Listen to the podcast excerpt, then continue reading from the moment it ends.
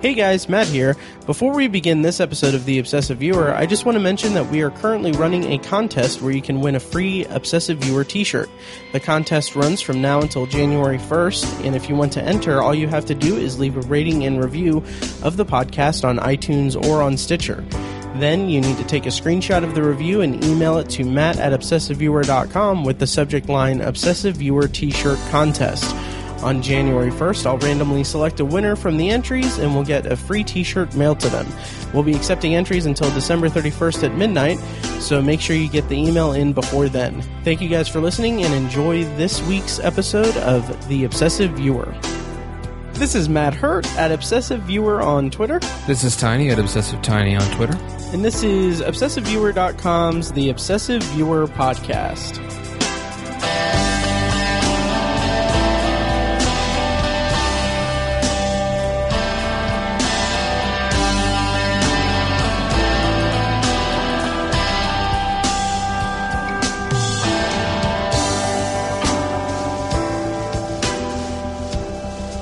Hello and welcome to The Obsessive Viewer. We are a weekly movie and TV podcast that covers a specific topic, whether it be genre, trope, movie, or show, each episode. You can find more of our work at obsessiveviewer.com and more of our podcasting at obsessiveviewer.com slash podcasts. And you can also like us on Facebook and join the Facebook group at facebook.com slash The Obsessive Viewer. And sponsoring this week's episode once again is, of course, Horror Movie Yearbook from the Midwest Podcast Network. Uh, you can find them at HM Yearbook on Twitter and at horrormovieyearbook.com. Horror Movie Yearbook is a podcast that takes a few different uh, horror movies from uh, from one year and then uh, reviews them and discusses them in context with the um, year that they were released. And they just recently. Um, uh, did a review of uh, Stranger Things, uh, both season one and two, Nice. um, so as a special episode. So today on the podcast, we're going to be talking about the Disaster Artist. But Tiny, first, I have a couple things I want to bring up. But before I do that, how's it going? oh, hi, Matt. Uh, I'm so glad you said, "Oh, hi, Matt. How's your sex life?" oh, be a gosh. short podcast. Yeah. Jesus.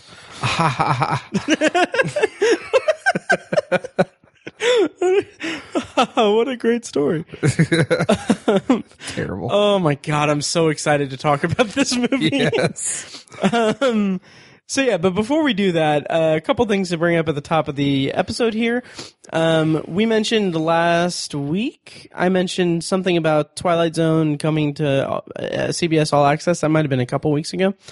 And uh, I mentioned that I wasn't sure how CBS All Access was in terms of um, content, if they were uh, kind of um, uh, pigeonholed to network standards since it's CBS All Access is uh, since CBS All Access is of course owned by CBS and it is their streaming service. Um, I heard from Tony Troxel, our friend uh, from Geeking in Indiana. He told me today that uh, it's not uh, it's it's like any other streaming service. Uh, Star War or Star Trek Discovery is uh, a uh, is R rated. There's been I think he said a couple of f bombs and also some Klingon nudity. So Nice. yeah, um, and then Going to the App Store. Download. Okay. all right. Um, also, a little bit of news. There was one thing that I read that we're kind of to kind of whet the appetite for next week's episode. Mm-hmm. Um, I read that you know how Rian Rian uh, Johnson. Yeah, Rian Johnson. This is a mess. Well, I mean, in your defense, it's not a very common name. right? Yeah, Johnson isn't a common name. Yeah, at not at all. all. uh, Rian Johnson is uh, going to be doing a new trilogy after this one right. uh, of Star Wars. Yay!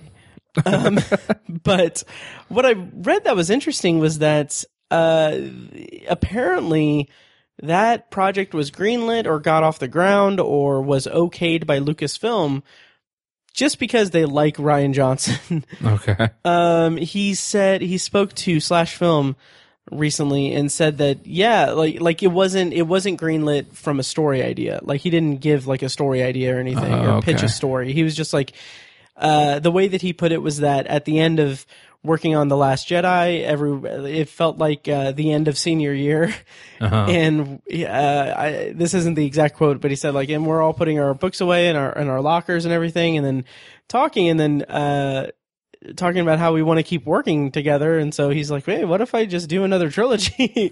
and they're like, yeah, okay. And then that's how they got off the ground. Oh wow. So that's pretty interesting, and it's it's uh we'll we'll see how it goes. Okay. Um, yeah, but we'll talk more about Star Wars next week. Today is all about the disaster artist. And of course, going into the review, we are going to be doing a non spoiler and spoiler review. Um, but before we get into any of that, ha- let's talk a little bit about the room. Uh, the room has a an amazing cult following, and it is a complete disaster of a movie. Um, it's like I, I had loaned it to Fecus, and he asked if it was as bad as Troll Two, and I said it's worse than whatever you you're thinking it is right now. and uh, and yeah, for unfortunately he couldn't he couldn't be here on the podcast for this. He actually saw a disaster artist today, um, but uh, yeah. Anyway, um, the room is amazing. I first saw it probably ooh four four five years ago maybe, and I have seen it twice twice in the theater now at this point. Um, once with a packed house for a midnight screening, which is the best way to screen it. Um, if you're in Indianapolis, Keystone Art is actually doing midnight screenings this weekend Nice. for it, and uh, then I saw a special uh, screening of it for like a RiffTrax live screening of it, Nice. which was a freaking blast. It was it was awesome. Cool. Um, yeah, it's such a delight, such a such a great experience. Like the comedy of it is is hilarious to me. So I love the room for as terrible and hilarious as it is. the way that I describe it is that it's it's like watching a movie that was made by a, an alien who crash landed in like Russia or somewhere in Europe um, and lived there for several years, taking their uh, grasp of whatever language they the country that they're in speaks, and then using that to make an American movie. uh, so yeah, that's how I kind of awkwardly categorize it. Tiny, you've just recently seen The Room for the first time. Yeah, like five days ago. Yes. How did you feel going into it? How did you feel coming out of it? And will you ever be the same? Um, going into it, it had been built up a lot, so I was worried that it was not going to be enjoyable at all. Um, but it, it's just amazing. It's just amazing. It's an amazing movie. Like how can, how can so many things go wrong?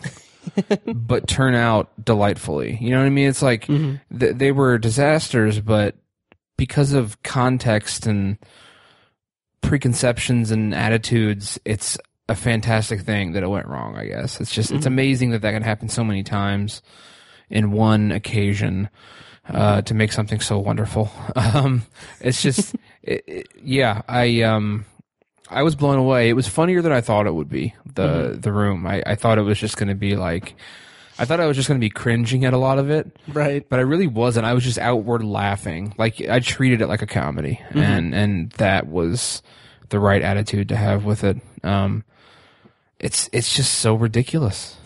it's so ridiculous. I can't.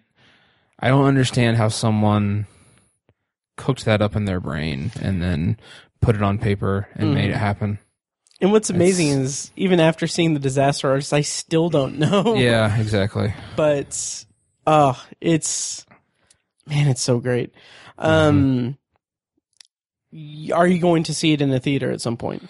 Uh, yes, I'd really Nice. like. I'd really like to. Nice. Yeah. It's such a shame that there's midnight screenings for it because at least I can't speak for you, but I'm I feel old. Like I'm Yeah. 31, almost 32. Yes, I always have to count. 31 and a half. Yeah, 31 and a half. um, and uh, I just I just don't think I can do midnight screenings again anymore. it's rough. I don't think I can Um, either. Yeah. Oh yeah. Um, have I seen The Room twice or three times in theaters? I don't know, but anyway, um, Yeah, so that's our kind of overall thoughts on, on the room itself. So the disaster artist is a movie that is an adaptation of Greg, uh, Greg Sestero's, um, book about the making of the room titled also, um, the disaster artist. Greg, uh, Sestero, uh, Greg Sestero, that's his name, right? Yeah. He played Mark in the movie. In, Named in- after Matt in the Damon. room. Is that The character's named after Matt Damon. right? He just thought his name was Mark Damon. That's right. That was a, okay. That's right. Jesus Yeah. Christ. I'm a big fan of Mark Damon. Oh my God. Anyway, so the disaster artist is an adaptation of that written by uh, I can't, I don't have their names in front of me, but they are the people that scripted uh, 500 Days of Summer Oh, okay. In the um, Spectacular Now and in some other some other movies, and it is directed by James Franco, who also stars as Tommy Wiseau, uh, the uh, the genius of the room, and uh, co-starring in it as as Greg Sestero is his bro- is James Franco's brother Dave Franco, and then there are just tons of recognizable faces in this movie. Yeah. It's like comedy made a movie about the room. Yeah. um, pretty much every everyone you can think of off the top of your head is is that ha- is in the comedy field uh, is makes an appearance in this movie. So um, it's all about the making of the room. And Tiny, what after having seen the room for the first time so recently, what were you expecting going into the Disaster Artist? Um, I, I wasn't sure if they were going to go with like a a straight adaptation of the story or like is it if they were going to try to be funny or if they were going to try to be dramatic. I mean, I can't imagine those guys being being dramatic with Yeah. it. Um, but yeah, I really didn't know what to expect. I, I wasn't sure. Yeah, I really just wasn't sure because I hadn't read the book, Mhm. and so I wasn't sure if if you know if they were going to treat it the right way, if they were going to take creative licenses, or if it was even going to be if it was even going to be like uh, like candid and talk about how it's a true story or whatever, Mhm. and or if it's just going to be like a I don't know, like an adaptation of the book. I wasn't really sure, Right. um, but I I'm glad with what they did. Um, I think it was um, I think it turned out pretty well. Yeah, uh, same here. I was very excited about this movie. I was very much looking forward to it just because I was a fan of The Room. And also the trailers looked like it was going to be a very, a very enjoyable experience. Um, if only because, uh, James Franco looked, looked like he was going to just nail, just nail the role. And we'll talk about his performance in, in detail, I'm sure but that and just the like that first teaser trailer that they released that was um uh James Franco uh, as Tommy Wiseau doing Wiseau doing the uh the scene on the rooftop where he where he comes in and says like I did not hit her. I did not uh, oh hi Mark. Hi, Mark. um that scene and getting it get like having to get so many different takes.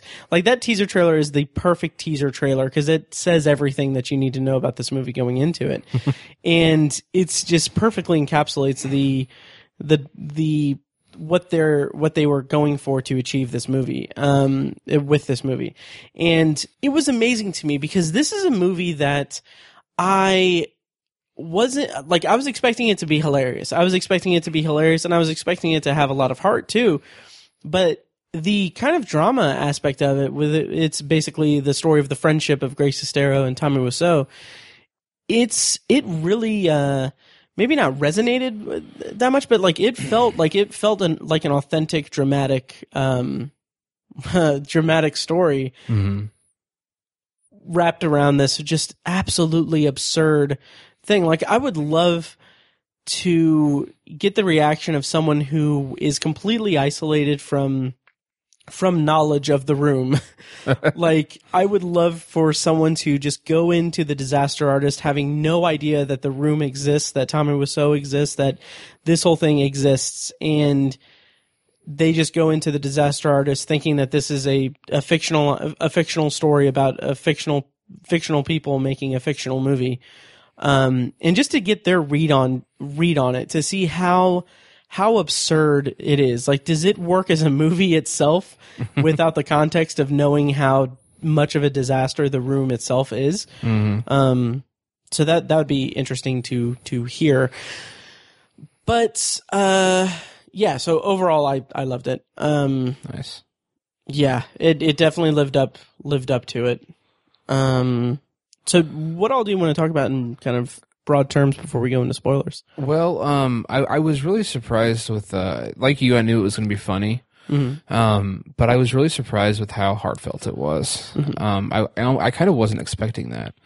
Um, I think they made a really good choice, uh, to basically like h- kind of humanize Tommy Wiseau, I would say, because he's basically like an alien, like you said. Yeah, Um, but no, they, they, they really humanized him and, you know, he's, he's such a, it's so easy to kind of laugh him off as this ridiculous character, but you have to, I think, I think it's even, it's an even better story if you take Tommy Wiseau and, and make him, uh, sympathetic and make him like, you know, he, he was taking this seriously the whole time Yeah. you know and it's like we you kind of forget that you know that it's this meant a lot to him and he wanted this to be you know. Great American movie. great American movie. Johnny he's American hero. Maybe also a vampire. maybe also a vampire. So great. Um but yeah he you know he paid when the movie came out he paid a bunch of money to keep it in the theater so that it would be eligible for the Oscars Right. Like he believed in this movie, you know, he wanted it to be a a memorable film that would last forever that people would take seriously and talk about and stuff like that. Um, ironically, it turned out to be that, but, um, yeah, he, he was taking this seriously the whole time. And, and like, I think it was kind of touching really to experience his heartbreak and, and his, uh, his realization that they had made a shitty movie. Yeah. um and just it's i didn't i didn't realize i was going to feel that way. And it's it's it's almost like it's it's just interesting to sympathize with the character for that reason. I, I wasn't necessarily expecting to do that. Um and i think they they not only did they do a good job with it they did a great job with it. Like it was it kind of it took it took me by surprise. You know it was it was great Yeah, and I've heard it described as being a movie about people who have no talent but are passionate about something. Yes. And coming to the realization that they have no talent. People with a dream with no talent going after that dream. And I mean, that's a cruel way to say it, but it is.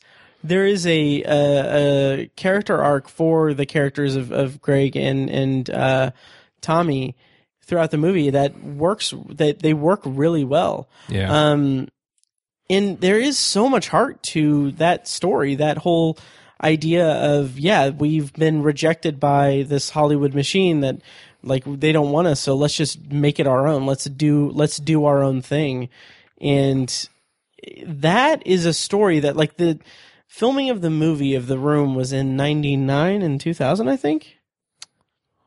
was it I'm trying to remember what the timestamps were in the movie, but regardless, it was pre YouTube and pre like new media. right right. Um, so they did what like if the timeline of the room's production was jumped ahead five six years, it wouldn't even have made a blip because we're in an age of YouTube and Vine stars and people that are making like creating their content online and being noticed for it and everything. So if this had been made, if the room had been made at a time when that is at its height or just starting out, it would be just a funny viral video that no one would would look twice at. yeah But since it exists as it does at the time that it did, it's become this cult this cult experience that is one of the one of the best the- theater experiences you will have. yes. It's just such a joy to watch. And um there's something to be said about just the passion of people involved in the production of the room and how all of that um unfolded and, and throughout the production and how mysterious it still is to this day. Yeah. Um so yeah, so there's a lot of like kind of cultural resonance with with that um, in terms of the the story there. Um, yeah. And what did you think of performances overall? Um, I mean, J- James Franco absolutely crushed it. Yeah. I mean, absolutely crushed it. There's, I, th- I feel like any time. First of all, I, I'm going to come out and say I think he might be in the running for an Oscar. I I think so too. I mean, I, and I'm I agree with it 100. percent Mhm. And so I think whenever, whenever someone gets nominated for an Oscar for playing a real life person, Mhm. there's always this argument that like, well, it's easier because you know you can just you know you have something to work off of. So Right. and I I disagree with that so much because I think it's actually harder if you're playing some random character. You can Right. do whatever you want, whatever's easy for you. hmm But like, if you're James Franco trying to play Tommy Wiseau and you're really struggling to find that quote unquote accent that he has, hmm um, it's really hard. Like you have you, you don't have any leeway. You can't just like kind of get it Yeah. or like make it sound more French than Irish or whatever. You know what I'm saying? Like you can't you can't just run with it. You have to make yourself get down their mannerisms specifically. You know, it's I, th- I think it's harder. Yeah, like you don't have the crutch of making uh choices. Right. Like you don't have the freedom of making choices like acting wise making a choice for a character and you don't have the crutch of saying like, "Oh, that's just a character choice." Like, "Oh, uh, this is a terrible example, but oh, he does this weird thing with a Jolly Rancher where he shoves it in some someone's mouth, but Right. uh, and that's not a good example. But like, just like, oh yeah, this character has a weird,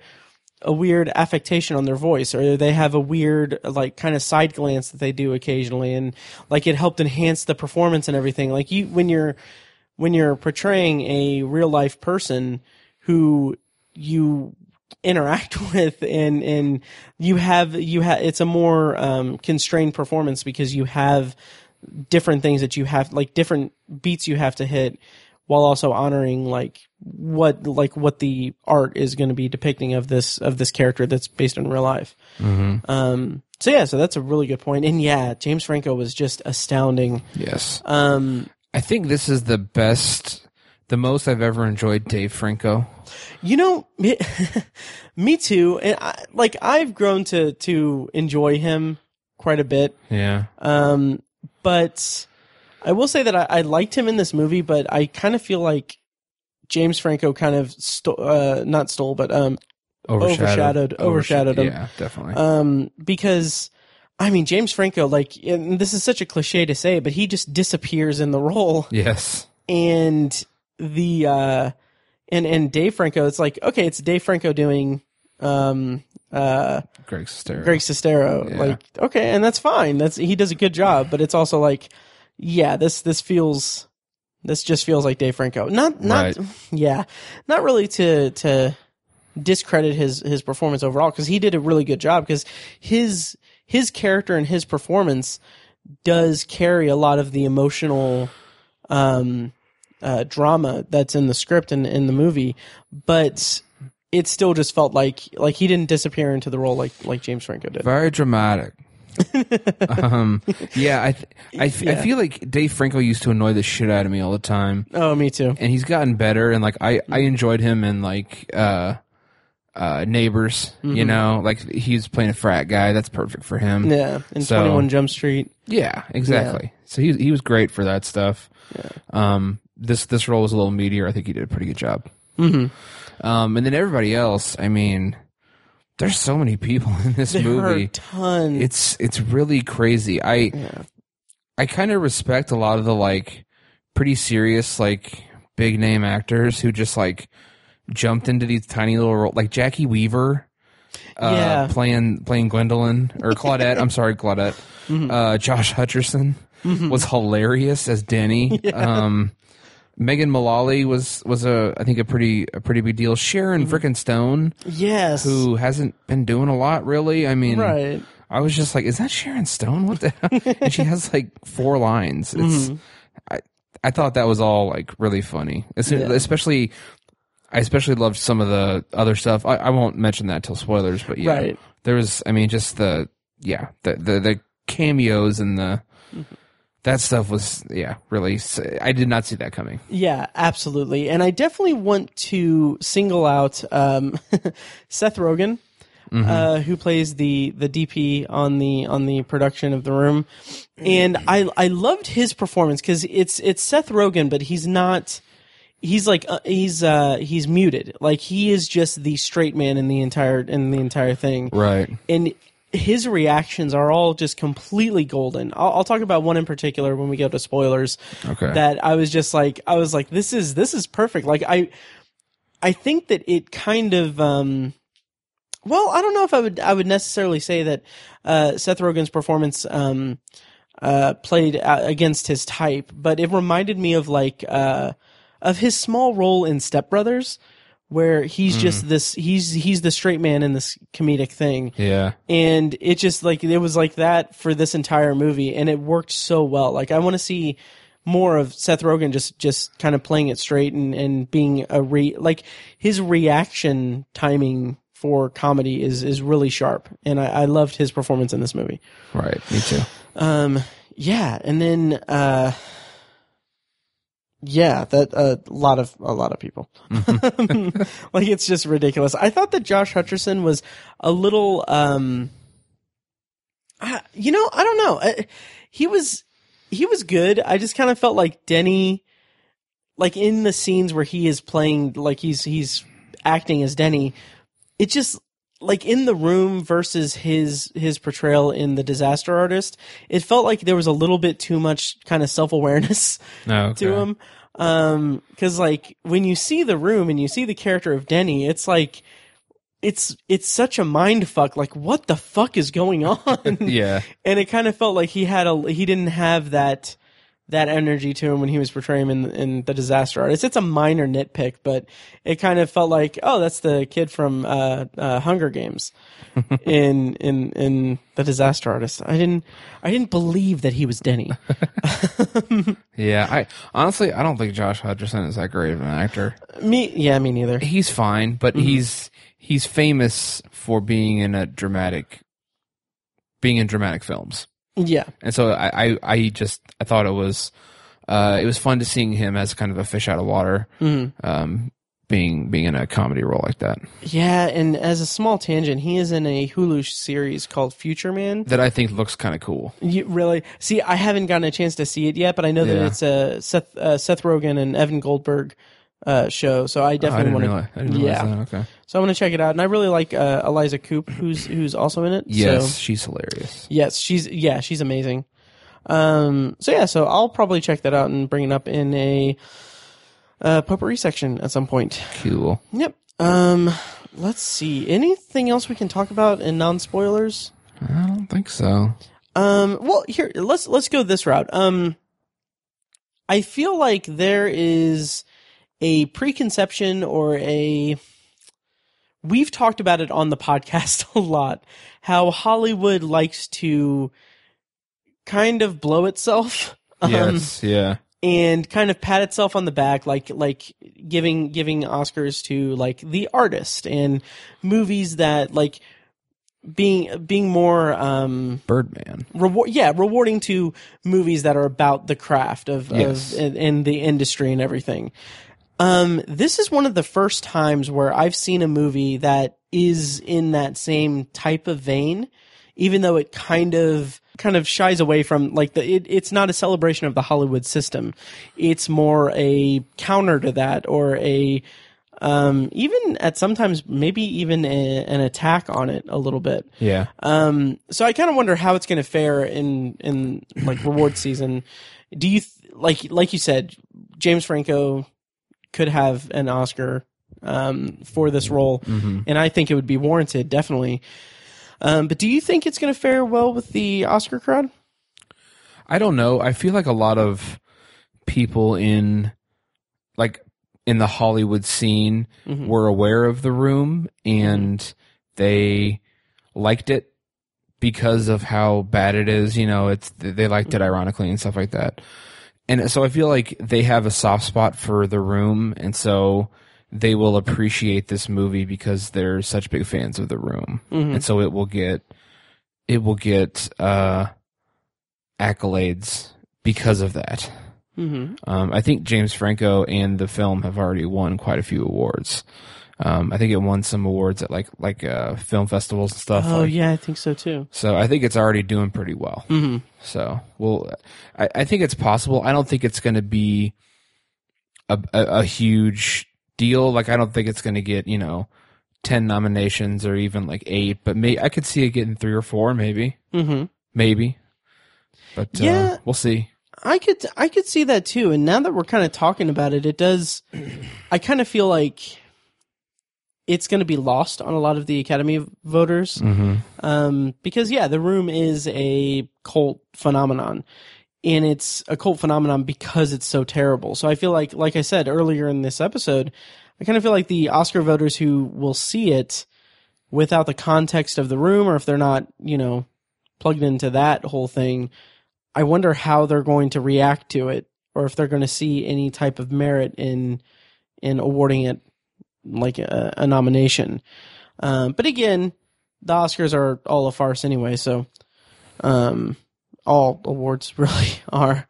um, yeah, and I did kind of on the a similar subject. Uh, I did have a conversation with a friend of mine who said that uh, he and we kind of got into a bickering back and forth because like I don't think he w- I don't think he I don't think I was picking up what he was putting down quite well but kind of the root of it was that he was uh, he wasn't interested in seeing the disaster artist because he's never seen the room because he's one of the, like he's one of those people that doesn't want to see a movie just because it's terrible which that's fair Uh-huh. that's Okay. you know that's to each their own but he his kind of uh stance was that he thought that it was a um a little silly that kind of a mainstream audience was attaching itself to the disaster artist and it's becoming more mainstream um because the room is such a cult has such a cult following like he he thought that it was a little bit like jumping on a bandwagon for it to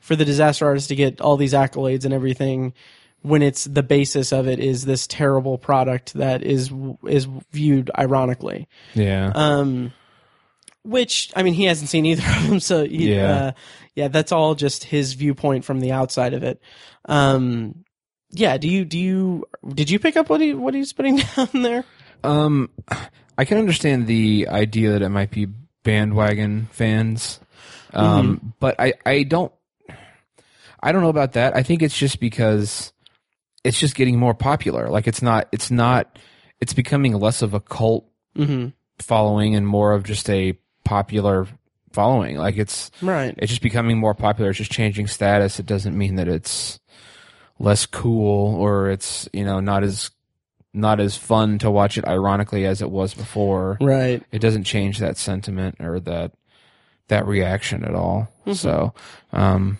yeah, I'm not sure if I, if I agree with that or not, but uh, I can sort of understand what he's saying.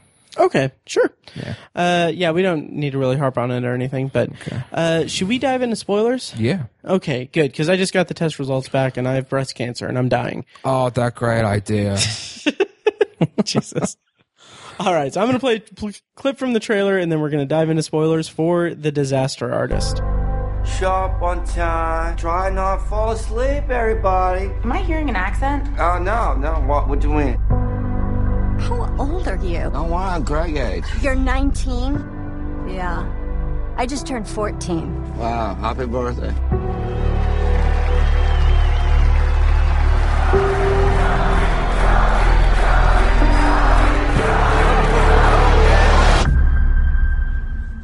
This is my movie, and this is my life. Okay, so spoilers on for The Disaster Artist. Uh, kind of the first thing I want to bring up, just to get it out of the way, is uh, the Bryan Cranston cameo. yeah. I thought was a delight. Yeah, it was funny. and I didn't, and I, I haven't done re- the research or anything, but I, I wasn't aware that like, man, that that part of the movie was like, that was that was rough to watch Cause It because was. I mean, the movie has established that both Tommy and Greg have dreams of of being of being famous actors, Mm-hmm. and Greg has this quality to him that is, you know, he has a movie star kind of quality that he like that could have been his big break, um, or it could have been what led to it. And just seeing the kind of passive aggressive um, uh, way that that he was blocked from doing that is just like there's so many layers to that that I, I really enjoyed, and I thought that that was a very pivotal, dramatic moment for the for the for the movie. Yeah, it was like petty. Yeah, yeah, really petty thing to do. Mm-hmm. Yeah, but I agree. Um, I wasn't expecting it, and and I was so sure that Greg was going to go, you know, do the Malcolm in the Middle episode, um, but he ended up not doing it, and I think that speaks. Uh, that's pretty true to his character. He's fairly loyal throughout a lot of the movie, and he kind of loses the. Uh, he kind of loses that towards the end before, you know, when he he takes off with his girlfriend and he's he hasn't really talked to anybody and kind of forgot about the room and yeah, he's doing his thing and squeaking out, eking out a living as an actor, kind of, um, but with some semblance of success. Uh, and so, and then he kind of has his, he gets back to his loyal roots, I think, at the, at the premiere of the movie towards the end. And I think that's a return to form for his character. And I, that's the Greg I like more, the kind of clueless, dumb, sort of, uh, gullible Greg Yeah. is, is a lot, lot more enjoyable. Um, yeah, so I, I don't know. I, I think that also kind of speaks to Dave Franco's performance a little bit as well. yeah. I agree. good. Yeah. Okay. Um, I did actually find a um, an article from Slate.com that's uh, fact versus fiction, things that are uh, real and not, not true and not true from uh, the Disaster Artist. And one of the headings is Bryan Cranston and Malcolm in the Middle. Um, I'll just read an excerpt from this, and I'll put the link in the show notes here. Uh, in Franco's film, Greg gets the kind of opportunity that most aspiring actors can only dream of a role on a popular television show at the invitation of the show's star. During the filming of The Room, Greg and girlfriend Amber run into Bryan Cranston, playing himself circa 2001, in a cafe. Cranston Greg's, notices Greg's beard and, after learning that Greg is a struggling actor, offers him the role of a lumberjack an, in an upcoming episode of Malcolm in the Middle. Greg jumps at the chance, but Tommy refuses to give him the day off from filming to appear on the show and insists that Greg shave his beard so that Mark can make a dramatic, clean shaven entrance in the movie. Given the chance, blah, blah, blah. Okay. Uh, the real story behind the beard is not nearly as dramatic. The real Greg Sestero was reluctant to shave his beard, but it wasn't because he'd been promised a role on Malcolm in the Middle. In his book, uh, Sestero says he already suspected that the room was going to be a disaster, and he liked having the beard as a disguise so that he could later disassociate himself from the film. so that's interesting. yeah. And another thing that I kind of wanted to bring up also that is also in this article is the idea of the premiere, uh, or the way it's depicted in the movie. Um, in the movie, this is one of the things that, like, I didn't really mind it, um, because I didn't have any context for how the premiere actually went. But in the movie, um, it's uh, it's an amazing experience to see uh, a theater filled with people and them not reacting and not understanding, like seeing what how, just how terrible the movie is. And then in the movie, it shows that they eventually turn it around and it becomes the like that's the birth of it being this comedic hit um and this huge thing and i really really wondered if it um if it really did have that up- uproarious laughter and everything which Yeah. yeah according to this uh um article uh the actress that played um uh Michelle in in the room said that uh there was laughter but not the cheering um that that's depicted in the movie and that a lot of people walked out within the first 5 minutes um and of course it took time like it, that's not a surprise because it it definitely it doesn't surprise me that it took time for it to become this cult phenomenon Right. um, how did you feel about the premiere sequence? Um, I thought again. I thought it was. Um, I thought it was a little bit hard to watch. I mean, because Yeah. they humanized Tommy Wiseau so so much in the movie, and you know he was just being so passionate about it, and he he was completely clueless that they had an absolute piece of crap movie. Um, it was it was kind of hard to watch, and some of the other actors was notably, most notably Julie, uh, was you know like embarrassed about the sex scenes and stuff like that. um, it was so it made it just a little bit rough, but at the same time, like it's one of those situations where you can't look away. You know, Yeah. it's it's um, it's good, good embarrassing moments, Right. I guess, or wha- whatever you want to call it. Uh, Schadenfreude, maybe. Mhm. Um, but yeah, it was. Uh, I thought it was well done, and I I appreciated the uh, the journey of going from the awkwardness, the audi- the audience's reaction to the film, and the awkwardness of it early on, and then it very quickly. It's almost like a switch is flipped, and it goes into being a comedy, and they start laughing at it, and it's Yeah. it, it turns out to just be this like rip roaring comedy film at the end. Uh, that was that was really satisfying, and and I too wonder if that actually happened. You know, I Yeah. I'm I'm pretty doubtful. Right. I doubt that actually happened, but uh, but it, the idea of it is. It, it's it's like a romantic idea, and Yeah. it makes sense for this movie, and I appreciated it. and then they needed to truncate it for the for the movie Right. obviously so i mean it's not like like it led to the a really a poignant moment between greg and tommy in the movie where he's like like tommy leaves and then greg like tells him like hey they're enjoying it. This is entertainment. Um and we did it. And i love the i, I love the the line um where he's like do you think uh, hitchcock ever got a reaction like that? Yeah, I was like, that's that's that's beautiful. That's just that's a beautiful sentiment. yeah, Um, yeah, and to kind of go back a little bit, the actual scenes of the the production of the movie, like the scenes that showed the behind the scenes of the movie and and the filming of of the room, uh, notably the sex scene, um, yeah. sex scene one, um, which. Uh, that's really like that was hard to watch It was. um, and obviously really uh, uh, notable also because of the you know wave of sexual assault and harassment things Mm-hmm. um, going on. Because in the movie, Tommy just berates the actress um, and everything, and it's it's it's a really fascinating scene to watch because you have people coming up like uh, Paul Scheer's character kind of coming to her defense, and then she's just kind of brushing it off like, "No, I'm fine, I'm fine." Right. It's just like it's it was a very unique uh, sequence. Yeah, and it's you know, it was a a moment or a spot of legitimate drama amongst all of the silliness of the movie. Yeah, and like you like you said, you genuinely it's it's genuinely hard to watch and kind of makes me makes you feel uncomfortable about how inappropriate Tommy Wiseau is, is Yeah. being. Like it's not it's not funny, right. and and I think it was meant to be that way. Um, Also, James Franco is almost completely naked. yeah, it should be hilarious. Yeah, but it's, and like yeah, like put yourself in like in terms of just the movie like can you imagine you and i both have brothers yes, can you imagine like going to work with your brother like Yeah. Dave, like being in Dave Franco's position in the making of that movie and it's like your brother's just there with just like his uh, completely naked except his his dick is a little covered right. um, I just I was, I was like, I can't. I wonder, like, that's the real mark of talent is Yeah. that Dave Franco pulled off such a great performance in that sequence, Only in Hollywood. right?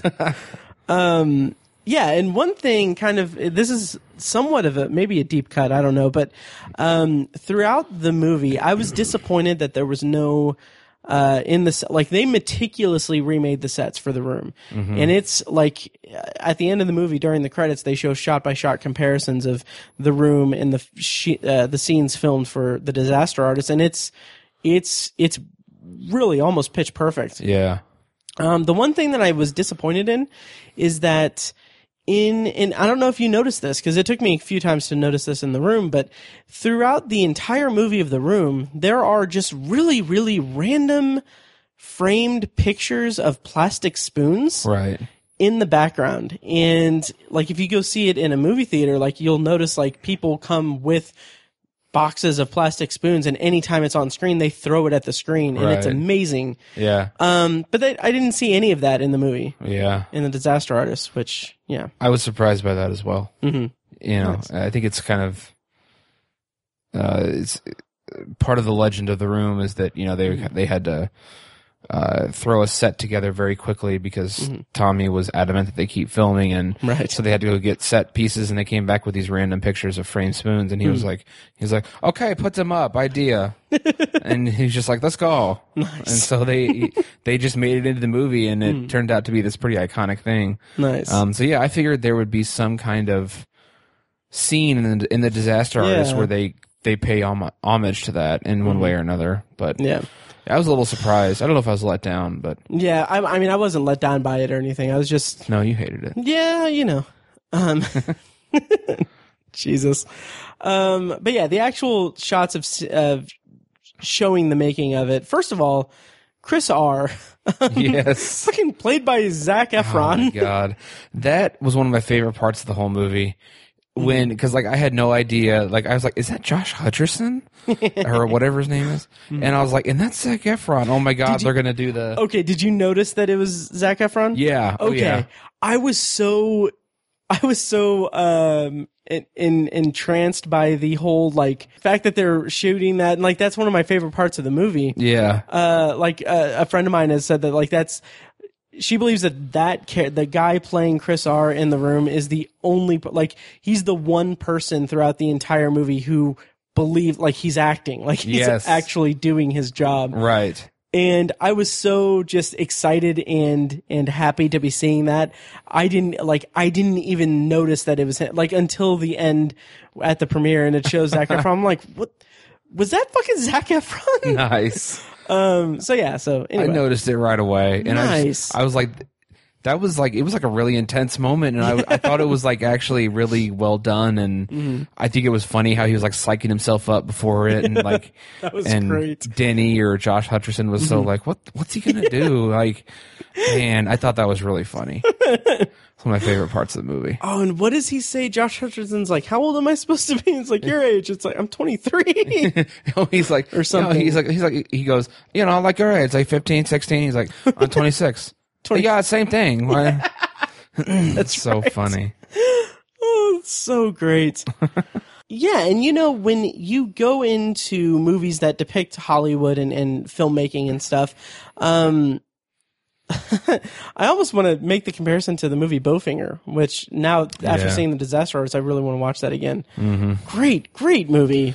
Yeah. Um, I love it. Anyway, when you have like a depiction of, of like a filmmaking story or or making of a movie in in or outside of the Hollywood system, and you have a, a fictitious or fictitious account of it on a film, um, there's always the chance that you'll have this that the movie will co- go down one way or another on the side of, of Hollywood itself. Like it, it could either romanticize the idea of Hollywood or anything, kind of like uh, like La La Land had this very uh, kind of romanticized ver- vision of, of Hollywood and and of um, kind of classic era Hollywood.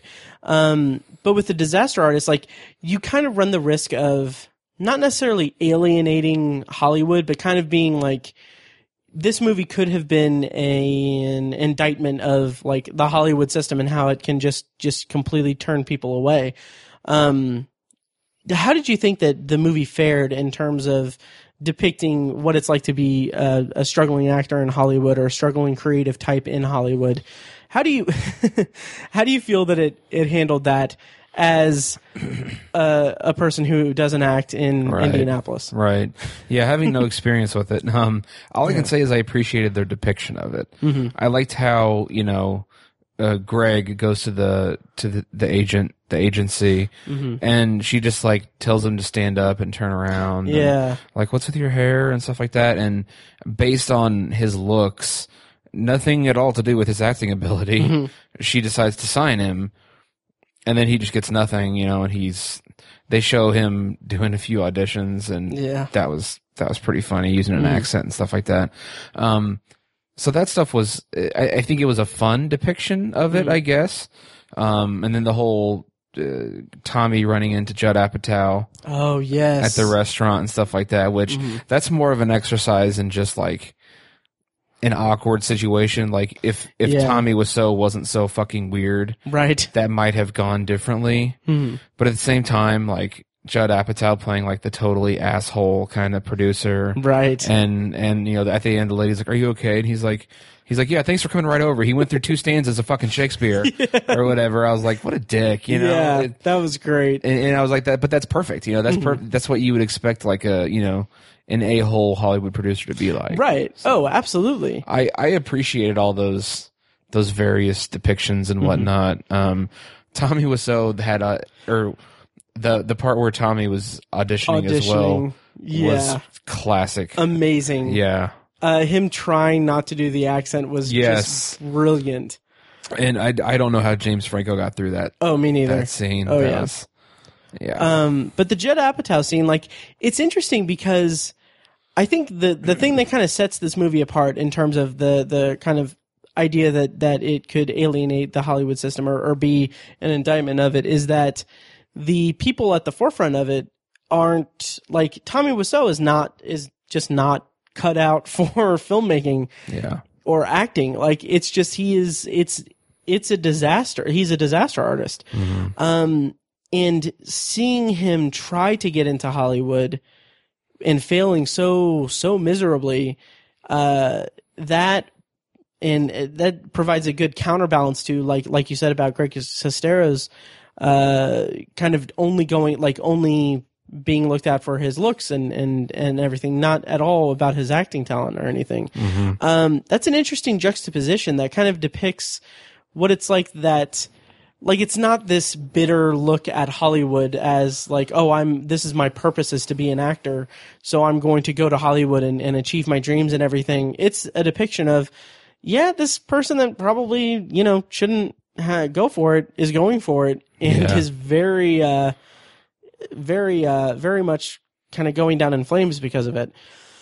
Um, but going back to the Judd Apatow scene that's kind of a classic example of like a you know you hear stories of like oh people getting approached in restaurants Right. Right. um and everything and like that's like the the height of that of that uh that kind of story that hollywood story of you know someone some some asshole coming up to you when you're eating dinner and trying to get you to discover them Yeah. and it's just it was just beautifully depicted because you have this person who is completely tone deaf to what's going on around him and completely uh, just not talented and everything. It's it's just it's remarkable to see that scene play out. And it's it's like it's played for laughs and it is a very funny scene especially with Judd Apatow being just such a complete asshole to him. But there's kind of a there's a lot of truth to it and a lot of uh insight into kind of what it's like to be in Hollywood I guess I would Yeah.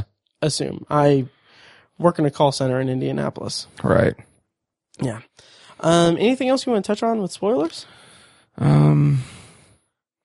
Not not that I can really think of. No. Yeah, I can't really think of any either. Um, I love that. I love that uh, they called attention to the breast cancer thing, and Yeah. how it's just not brought up again. Like, does this Right. come back? No, it's, it's a twist. It's a twist. It's a twist. no that twist. it's a twist. So funny. Ah, that was great. um, yeah. So, will this make your top ten? Probably. Nice. I'd be surprised if it doesn't. Yeah. yeah, it'll it'll be up there for me for sure. Right. Um, yeah, and I think that'll do it for our review of the Disaster Artist. Any parting thoughts? No. No. No thoughts. Uh, so how's your sex life? I did not hit her. It's not true. Anyways, what's no with you? Funny story, Mark. um, all right, great. Well, that is our review of the Disaster Artist. Go check it out. Uh, there's nothing else coming out this weekend or anything, so don't worry about um, anything. Do you get it, Tiny? Matthew. You're tearing me apart, Matthew. Oh, that's another thing I wanted to bring up. The side by side, yeah, okay. The side by side scenes in the end credits. What did you Yeah. think of that? I that was a delight. It really was just just their dedication Yeah, to being so precise. I thought mm-hmm. was, and it's funny because they're they're they tried so hard to do something poorly. yeah. That's the best part. That's, I mean, yeah, I don't. I wonder if you know James Franco when he was at the Oscars years ago for Mm-hmm. his uh, for 127 hours if he ever thought that you know he would be memorizing the exact proper way to say hi doggy you know like i wonder if he ever thought that and it's Mm-hmm. I wonder if he ever had any kind of notion in his head like man i can't believe we're actually doing this Yeah. this is silly And but the it was great dedication, yeah, the dedication in his performance yeah is made so much more evident also in those scenes too. Like, um, oh, I can't. I think it's the scene where they're eating pizza and drinking. Um, like there's a Yeah. shot, yeah, where Tommy does something with his shoulder, yes and like, it's James Franco imitates it perfectly. Yeah, it's a completely arbitrary movement. Yeah. that means nothing. It's it's almost like he's. I don't know. It's I can't explain what it is. It's not It's a tick Tommy or Wiseau. anything. It's yeah, it's Tommy Wiseau, and yeah, he he imitates it perfectly. uh, incredible. yes, I know exactly what you're talking about. I noticed Yeah. that as well. Yep.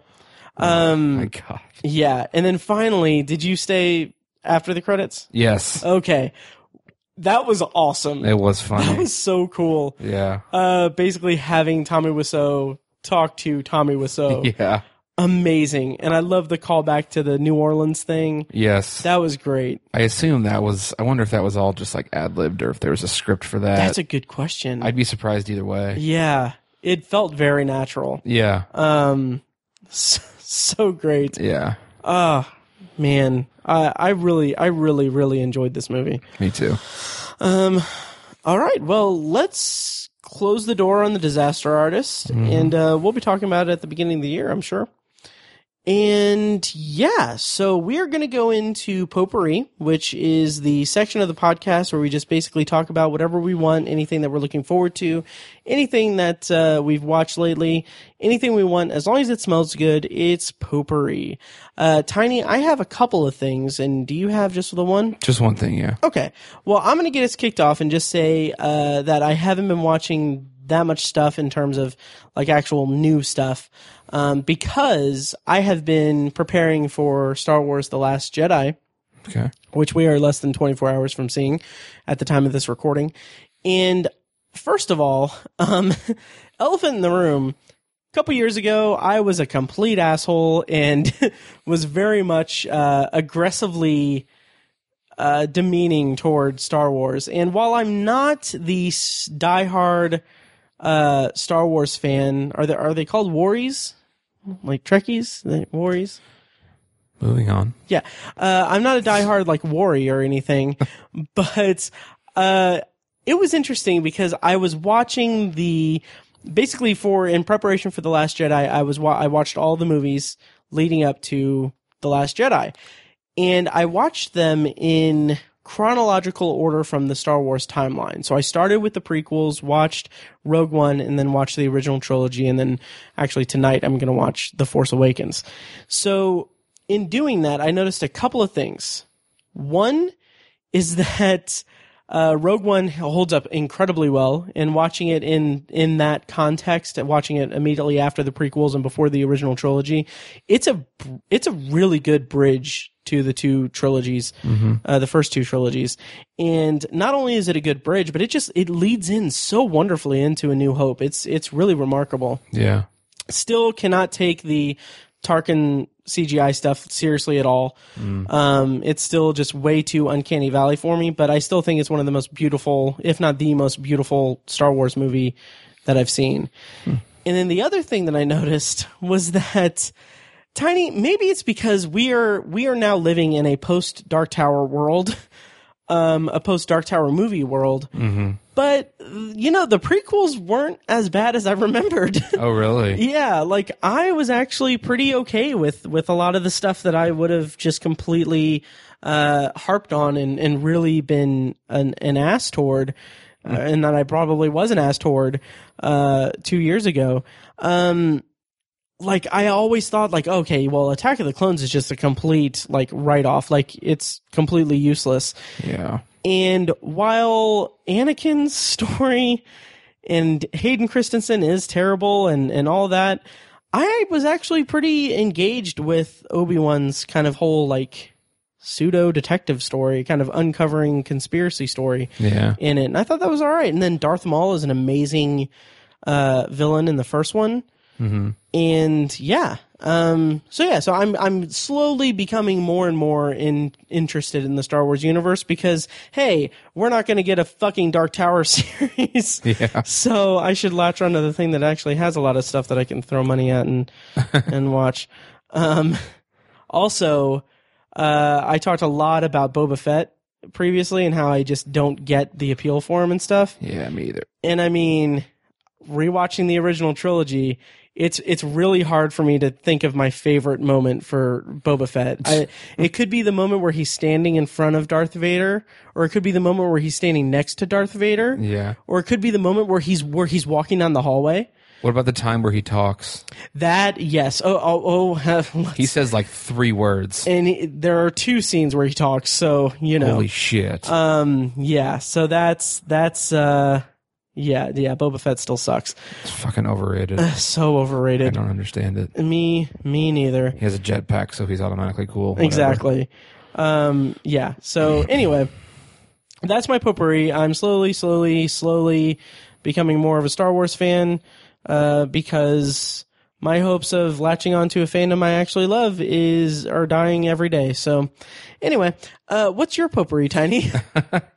Uh, my my potpourri is the one that uh, Matt thought I was dancing around last week in our extended potpourri. can can I introduce? Can I can I do can I do a bit to introduce it? Sure. Okay. So speaking of kind of iconic and in really uh, remarkably well followed trilogies, Regret already regretting that. um, what are you bringing up for potpourri? Um, I whenever whenever we do potpourri or extended potpourri, we usually make a list and we'll send it to each other. Mm-hmm. And at the top of my list, I didn't have it in any particular order. I wasn't going to bring up anything in, in any particular order, but at the top of my list, I had Fifty Shades Darker, and so Matt thought that's where I was going to start. But I didn't. And then the next time he thought I was going to pick up at the beginning, but I didn't. And then the third time he's like, well, now he's definitely going to go from the top, but I didn't. And I had these pre, like these precursors to everything I brought up. Or like, speaking of the top 10 or speaking of a movie I really liked. I really thought you Oh my were doing a bit every time, I, yeah, and I, I wasn't. yeah, I just was not following my list in chronological order. I really, I really do not catch on quick. no, not so much. So that was that's a little inside baseball, uh, but it's pretty funny. So Fifty Shades Darker. Um, I wanted to bring it up because I I love the shit out of that series the way that I love like Twilight. Um, we I don't think we've really talked about Twilight much on this we really haven't. on this podcast. Um, I love Twilight. Ironically, I like Twilight the same way I like The Room. Mhm. Even though there's so many people that think Twilight is a terrific piece of film, Right. uh, or a terrific series of films, um, they're they're terrible and they're delightfully terrible the same way that Tommy Wiseau is terrible. right. Um, and so I genuinely will watch the Twilight movies just to laugh at them. And so I I'm pleased to say that I have that same reaction to the to the 50 Shades series. Um, Paige and I, my wife, we watched it on our honeymoon. we we were Wow. yeah we were in Cincinnati just for the night because we did, we couldn't really afford to take a true honeymoon because we paid for some of our wedding and bought a house in the same year and a dog and so we just didn't we just couldn't fit a an actual honeymoon in there. So we just basically got a hotel for the night in Cincinnati and did some shopping and went to a nice restaurant and had some fun and and we um we ended up having a bunch of drinks and getting a little buzzed after dinner and we just sat in our hotel room and we were flipping through the channels and I was like, Oh, Fifty Shades Darker is starting in like three minutes. Let's watch it. And she was like, Okay. and so we watched it. It's, I, I am amazed to say that they actually went even further over the top than the first movie. I did not think it was possible for them to be more ridiculous, but they achieved it. Um, and this is coming from a movie where the guy was like, I don't make love. I fuck Right. hard. like that's a, that's a legitimate line from the first movie. And the second movie is even more ridiculous than that. Um, Jesus. I don't have a lot to say about it other than I, I just seriously enjoy watching how bad it is and how silly it is and over the top and you know I, I I, when I talked about the first movie, I genuinely recognized that you know that there there is an actual. I I respect that people have different things they're attracted to. They have different fetishes, and like you can't like stop being attracted to a certain thing or a type of person or whatever. And there, that's like a whole spectrum of what people are attracted to. And like S and M is a legitimate thing. Like there are mm-hmm. people who are legitimately attracted to like that thing, like inflicting pain on one another. That's like a legitimate thing. And it's, it's just so funny to me that they get it so wrong in this series that like, that's supposed to be what's like, what's sexy and what's interesting about this, this series of books and movies is that, ooh, it's about S&M and it's about, you know, s- submissive and sadists and masochists and really, you know it's it's it's uh it's taboo and all that and they just get it so wrong that it's hilarious to me and it's they they double down on it in in the sequel 50 shades darker um it's absolutely ridiculous Wow. I, I don't even really remember that much of it to be honest. if we if I had talked about it the next day, I would have so many specific things to bring up. Um, but I, I honestly don't even remember a lot of it. Sure. Um, it's just over the top and stupid. Um, yeah, I, I really don't have anything else to say about it. Um, I'm kind of glad I didn't bring it up in our extended potpourri because it wasn't that interesting. yeah. Um. So once again, not to not Have to. you have you seen them? I've I've seen the first one. Okay, I couldn't. Remember. I haven't seen Fifty Shades Darker yet. I did notice Okay. that uh, the ca- the cash cow of it, uh, of the books and everything. Yeah. It's it's it's funny to me because uh, E. L. James, Yes. after the success of the the trilogy, is what I would call it, The trilogy. the original trilogy, yes. um, she decided to make uh, remake the books from uh, Christian. Is it Christian Grey? Yes. Yeah. Um, uh, from his perspective. Oh my God! Shut so, up. Yeah. So like the first one is called is just called Grey, and I think the second one like recently came out. It's called Darker. I think. Oh um, God. Yeah. It's. I bet they're selling like fucking hotcakes too. I yeah you I I assume so, but oh my God. I just want to point out though, and not to not to you know shame or to quote unquote throw shade as the kids say these days. okay. I just want to mention that this is the second or third time that you've come like so very uh so very forcefully toward to the defense of like S&M and and you're the Yeah. you're the podcast's uh S&M spokesperson which I find interesting interesting Well, no, we live in a climate where people still think that sexuality is a choice, right right and that pisses me off because it just makes me like I don't want to get on a soapbox, but it pisses me off because I want to be like, okay, stop being attracted to what you're attracted to. Mm-hmm. Like you, you are you're a man attracted to women. Stop that and be attracted to men. Just do it right now. You can't. You literally cannot. Like it's not. It makes me so mad because it's like it's part of who you are as a person. You can't. It just makes me mad. I agree I, w- I was just making a joke just implying that you're into S&M but yeah totally you soapbox it away I, I'm I'm not. I'm, I'm not. my counter to that though tiny is that if you were to like just say to me like okay stop being attracted to women be attracted to men i'd be like okay obviously that's ridiculous but i mean if chris, if chris evans was in here i'd be like oh well sure you know why, why not Shut up. that's ridiculous but anyway yeah i totally i for the record i am uh behind you 100% maybe 10 feet away Yeah, you are. but yeah i totally agree that is the official position of the obsessive viewer Thank you. uh, that you know, hey, be attracted to you know Right. whatever you want to be attracted to. If you're attracted to giving us money, hey, That's more power to you. That is legitimately not a choice. That's a Yeah. way of life. It is, yes. Yeah. Um, shout out to our Patreon subscribers. Yeah. Anyway, uh, to round out potpourri, um, I just have something that's something's also kind of inside baseball, but uh, a couple things. One is that um, no, there's there's a better way to transition into this. oh, God. Um, speaking of speaking of uh, creepy men with playrooms, um, yesterday after work, I did some work on the RSS feed for the podcast. okay.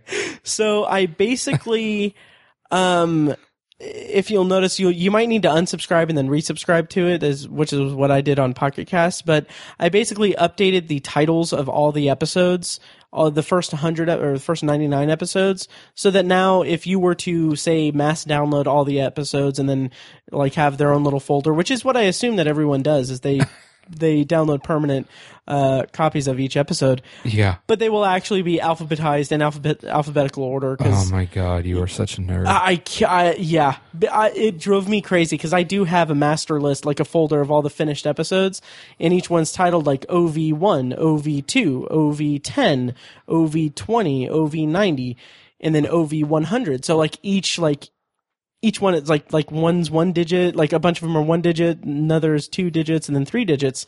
So I basically did 001, 002, 003. I had no idea how Zero, much one, I zero. didn't care about that I know. until you started telling me about it. right?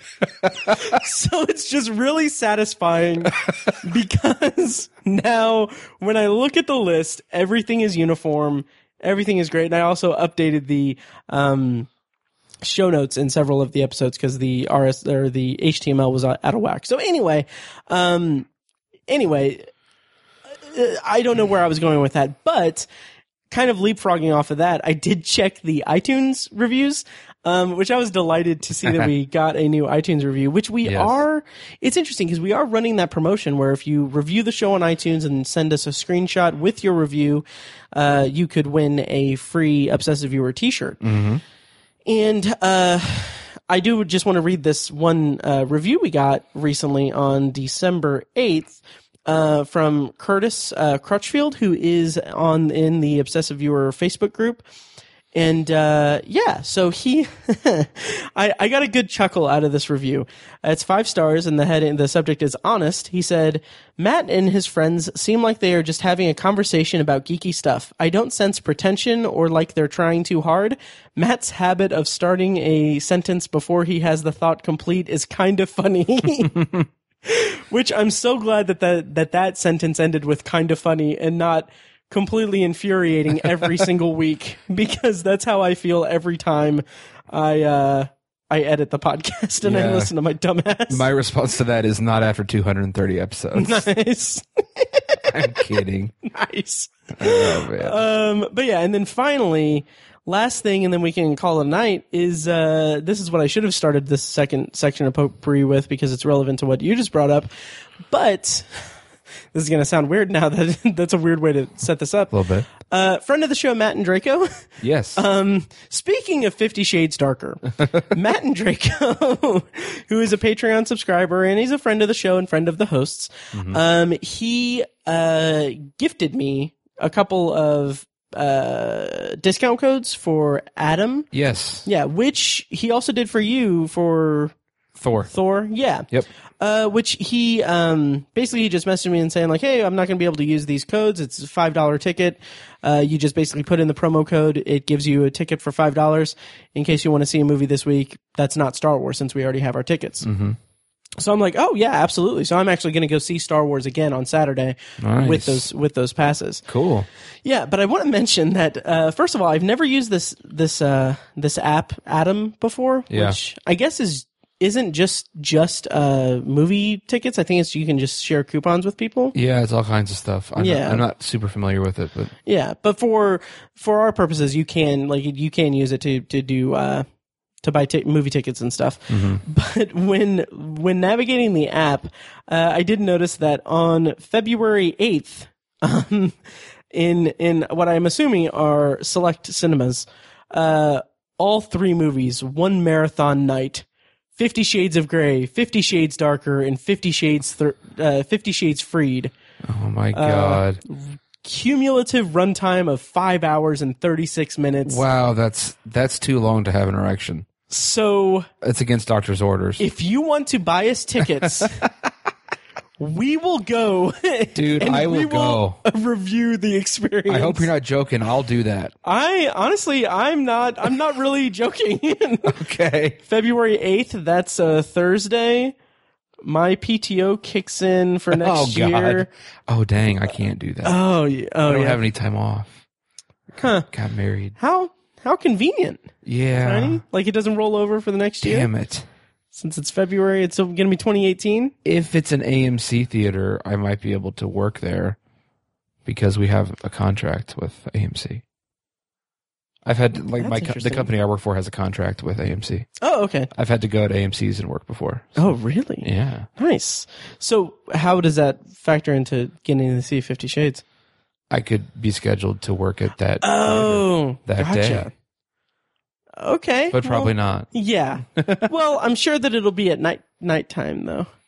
So yeah, if you want to, Damn it, Matt. you can buy us tickets. Me and Tiny will go see this experience, and we will do a special episode dedicated to the Fifty Shades marathon. Fuck yes. Yes. I will do that. Oh my god. We're gonna do this anyway. uh, yeah, but the the uh, stipulation is you have to buy our tickets because, you know, um, We can't be seen to be contributing to such right. to such nonsense. Yeah, we have we have names to uphold. yes, we have reputations. yeah. But anyway, uh, yeah, and then and then final thought is going back to the uh, iTunes review from Curtis. um, uh, I mentioned that we do we're doing that promotion, which he didn't send me a screenshot of it, so I don't know if he wants to be entered into the contest. And like, I'm not gonna for I'm gonna probably Facebook message him if, if he's the only one that submits or that has that does the uh, the iTunes review. But then I just realized like uh, like when thinking about that, I was like. uh I was like, oh yeah, I'm just gonna randomly message this this dude that I don't know and like I don't know in person, be like, hey, can you give me your address and your shirt size? Right. so anyway, um, if you want to enter into the contest, just leave us a rating and review on iTunes. You have until December 31st at midnight. And uh, send me a screenshot uh, to matt at obsessiveviewer.com. And uh, yeah, that's across the board with our other podcasts, Tower Junkies and Anthology. So anyway, anything else that you want to talk about, Tony? My voice is kind of going out again. Oh, no. I don't know why. Wow. Well, we were working at a very loud place today, so I had to yell to my partner a lot. So I think I think I that's see. why. Just well, that if, sucks. if anyone noticed Mhm. that my voice changed. Well, drink some tea and uh, Yes. soothe your throat because next week, Tiny, is a big one. We are Yes. going to be reviewing Ferdinand. Um, I I can't. Stop. I can't.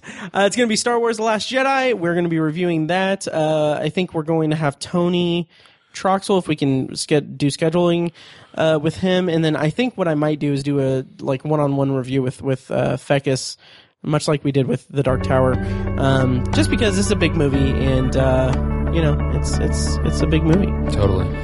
So look forward to that next week. And also check out Tower Junkies at towerjunkiespod.com and also Anthology at anthologypod.com. And I think that'll do it. Thank you guys so much for listening, and we'll see you next time. Thanks, guys.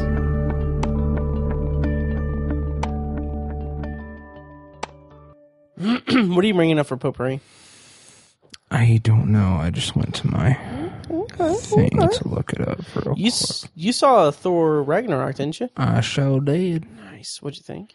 I enjoyed the hell out of it. Nice. Mm. I uh, really enjoyed it, bro.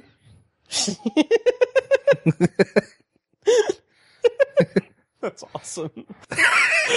Best fucking character. That was he. Like he pretty much stole the movie. he really did. that was so funny. Uh, Are you interested in Revolution? so great. Uh, voiced by director Taika Waititi. Right. Has he done anything else of note? He did. He directed um, What We Do in the Shadows. Oh, okay. Thank you for listening to The Obsessive Viewer, presented by ObsessiveViewer.com. You can find more of our episodes at ovpodcast.com, and you can subscribe to the show on iTunes, Google Play, Stitcher, or anywhere else podcasts are found. If you'd like to support the show, the best and easiest way is to leave us a rating and a review on iTunes. More ratings and reviews means it'll be easier for people to find the show in the highly competitive film and TV podcast genre. It also provides us with valuable feedback on the show. If you'd like to donate to the podcast, you can make a one-time PayPal donation at obsessiveviewer.com slash donate or become a patron at patreon.com slash obsessiveviewer for recurring donations with different reward tiers. Every donation goes toward paying the fees to keep the podcast running and is greatly appreciated. For official Obsessive Viewer merch, including shirts, mugs, notebooks, phone cases, and more, visit our TeePublic store. You can also buy other great TeePublic designs in our store, and we'll get a small commission on the sale. You can find a link to the store in the show notes of this episode and at obsessiveviewer.com slash donate. The Obsessive Viewer's theme song is An Eclipse of Events and is provided by Loudlike from their EP Mistakes We Must Make. You can find that and more great music from them on iTunes and like their Facebook page at facebook.com slash loudlikemusic. Any and all feedback on the podcast is encouraged. We love to hear from you guys. You can contact us by emailing podcast at obsessiveviewer.com or by tweeting us at obsessiveviewer, at obsessivetiny, and at I am Mike White.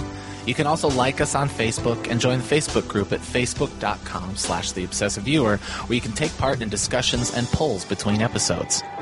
For more podcast content, check out Anthology, Matt's solo podcast, where he's reviewing The Twilight Zone as a first time viewer and exploring other classic and contemporary science fiction anthology TV shows. You can find Anthology at anthologypod.com and anywhere podcasts are found. For book lovers, you can check out our sister site at obsessivebooknerd.com for book reviews, author spotlights, and a general celebration of reading. Finally, if you're philosophically curious, check out Tiny's side project podcast, The Secular Perspective, which explores the concepts of faith, religion, and existence from the perspective of secular hosts Chad and Amanda.